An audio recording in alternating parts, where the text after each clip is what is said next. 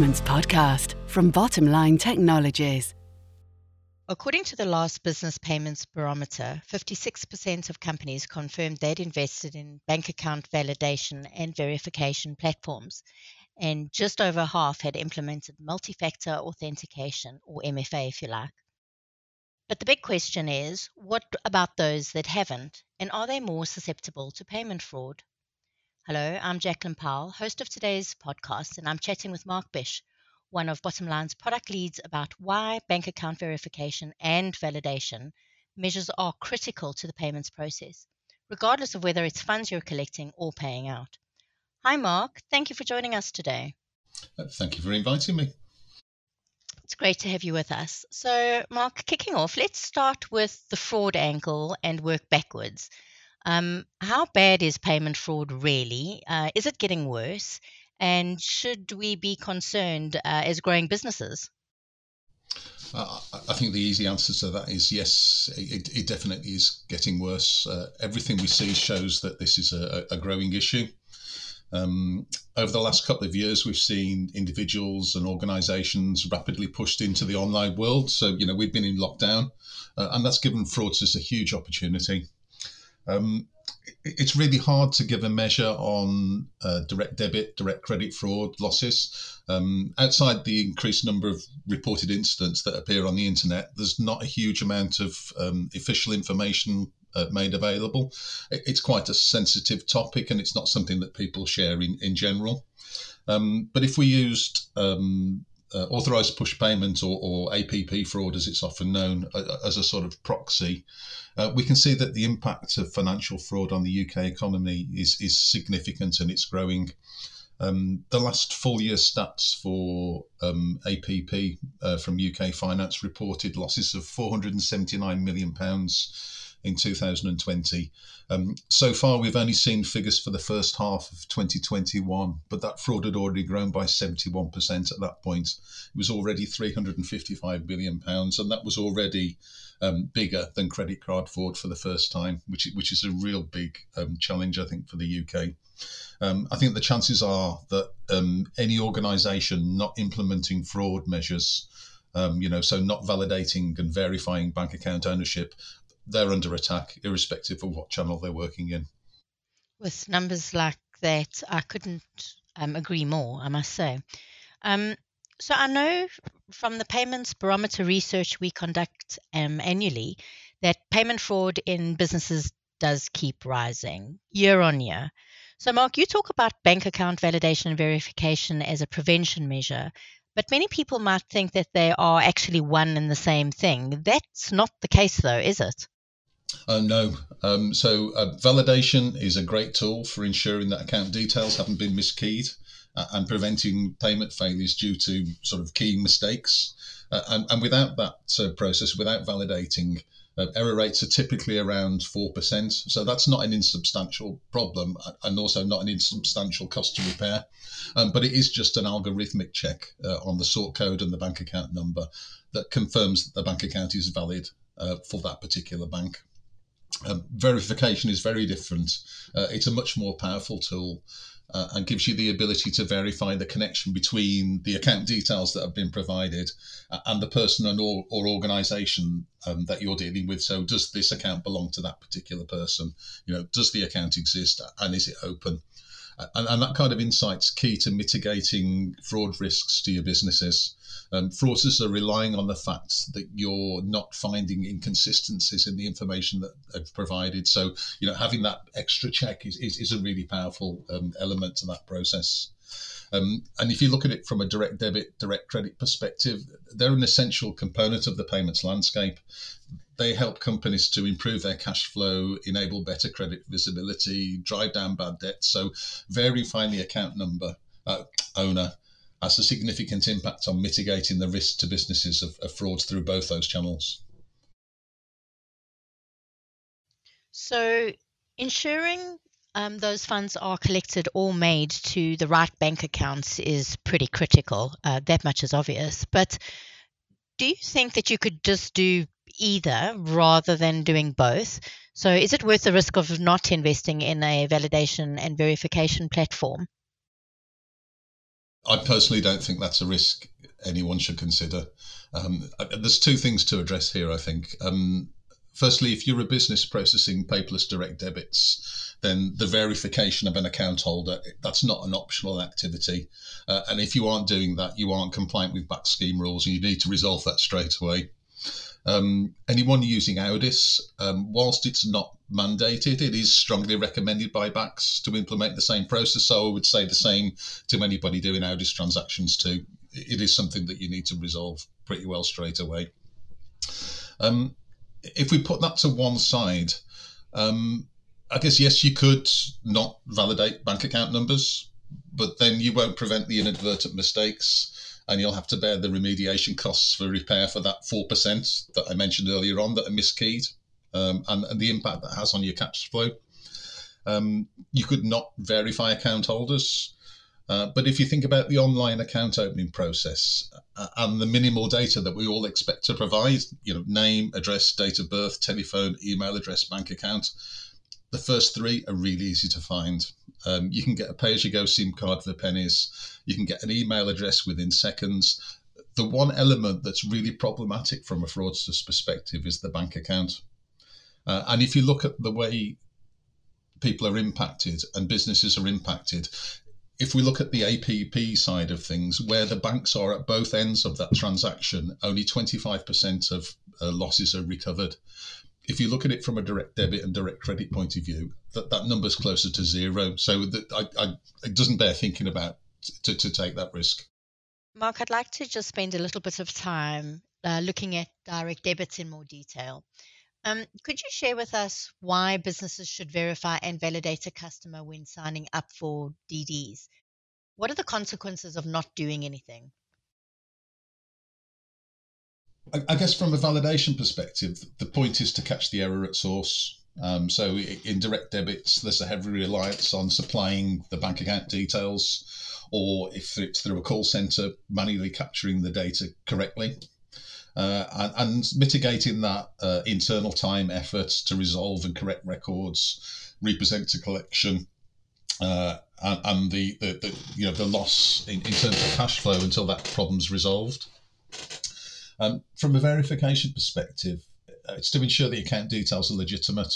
Um, we quite often focus on direct debit fraud because that's the symptom that we can see, but it's a symptom of an underlying problem. Um, you know, we always focus on the, the the promise to pay element of it, the direct debit bit, but the reality is the fraudsters after goods, services, money. Um, the, the, direct debit is is incidental uh, and it's something that they have to provide because it's a necessary part of the process to achieve their objective.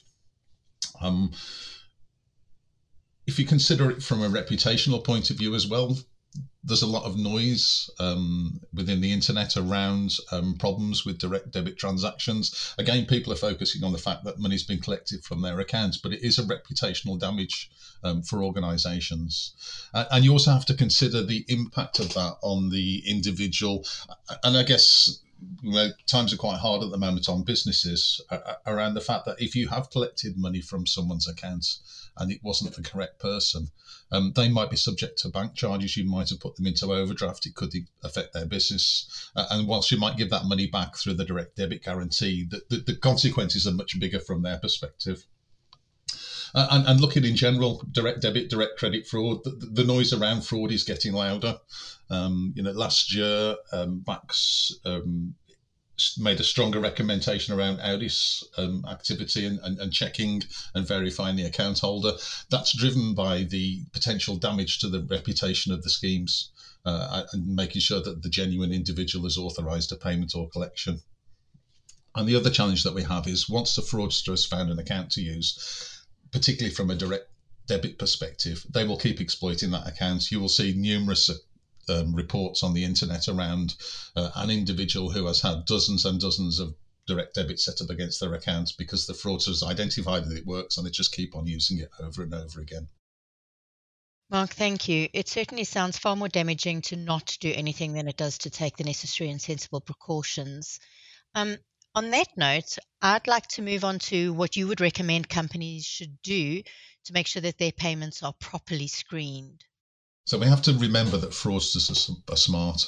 Um, companies have to make sure they do everything that they can to prevent criminals accessing uh, funds, um, whether that's through uh, payments made to compromised accounts or collecting from accounts that they've compromised from a direct debit perspective. Um, when you're onboarding customers or even suppliers or, or paying staff. So let's bear in mind as well that um, uh, individuals uh, can be compromised uh, and have their, their wages paid to, to someone else. Um, it's really important that we verify the um, individuals or businesses' bank accounts. And it's a really simple process electronically, online services. Um, confirm that the account holder is is correct. Are they linked to that account? Is it the same name, address? Um, not relying on paper based processes. I think it's very tempting to move towards that because it's really easy to get people to to provide paper. But just remember that it's really easy to forge paper-based documents. It's very very few people nowadays um, actually have things sent through to them in the post. They're generally things that they print off from an online process. So that electronic process, I think, to me is really important.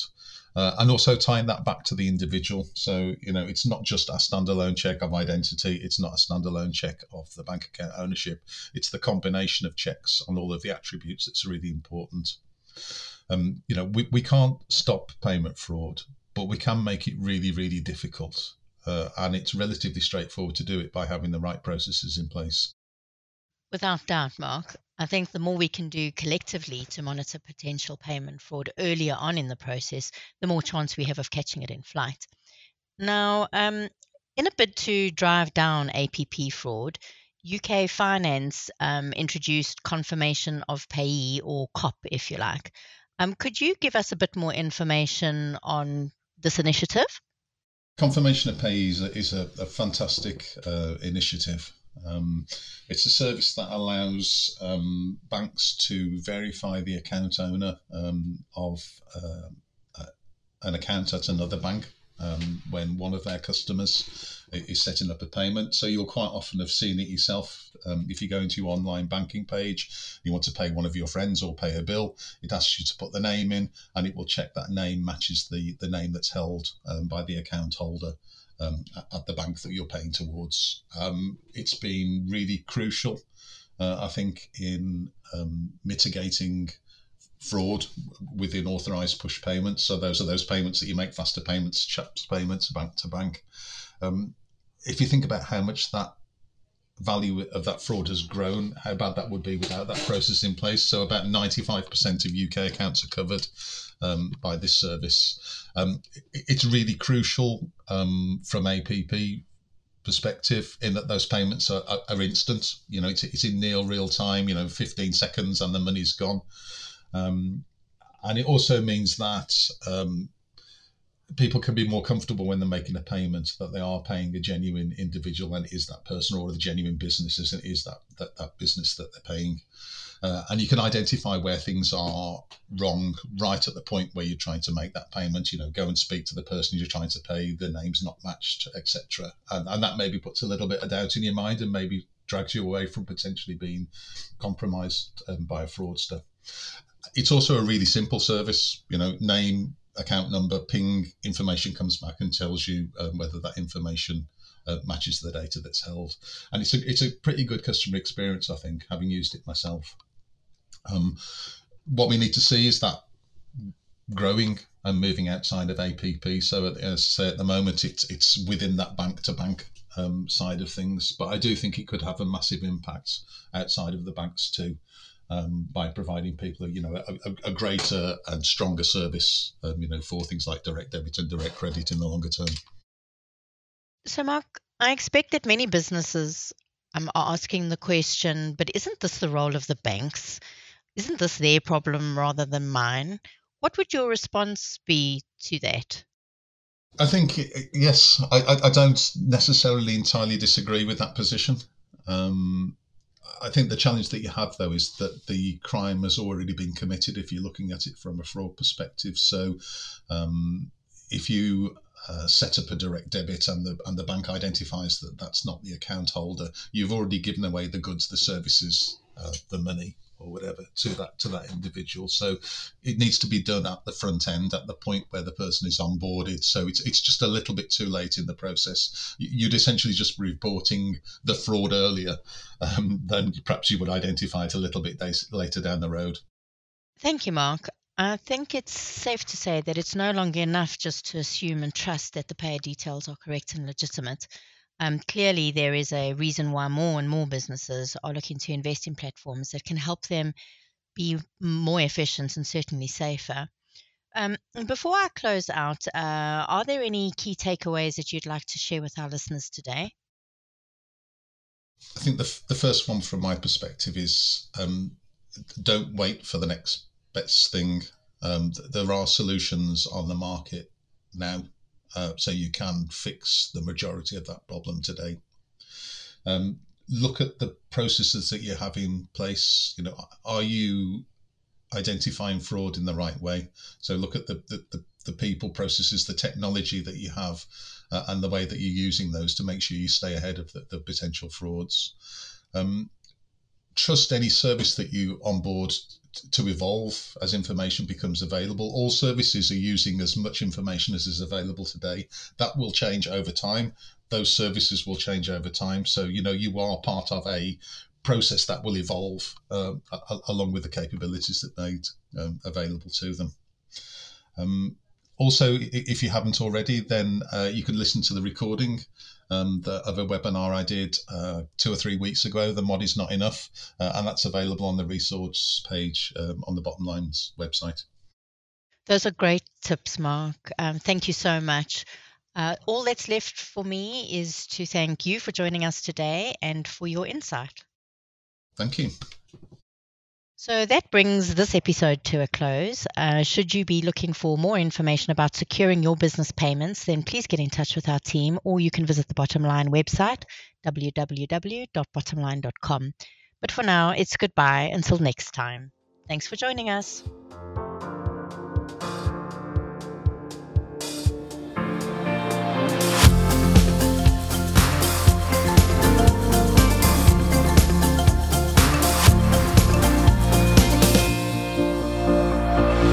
Payments Podcast from Bottomline Technologies.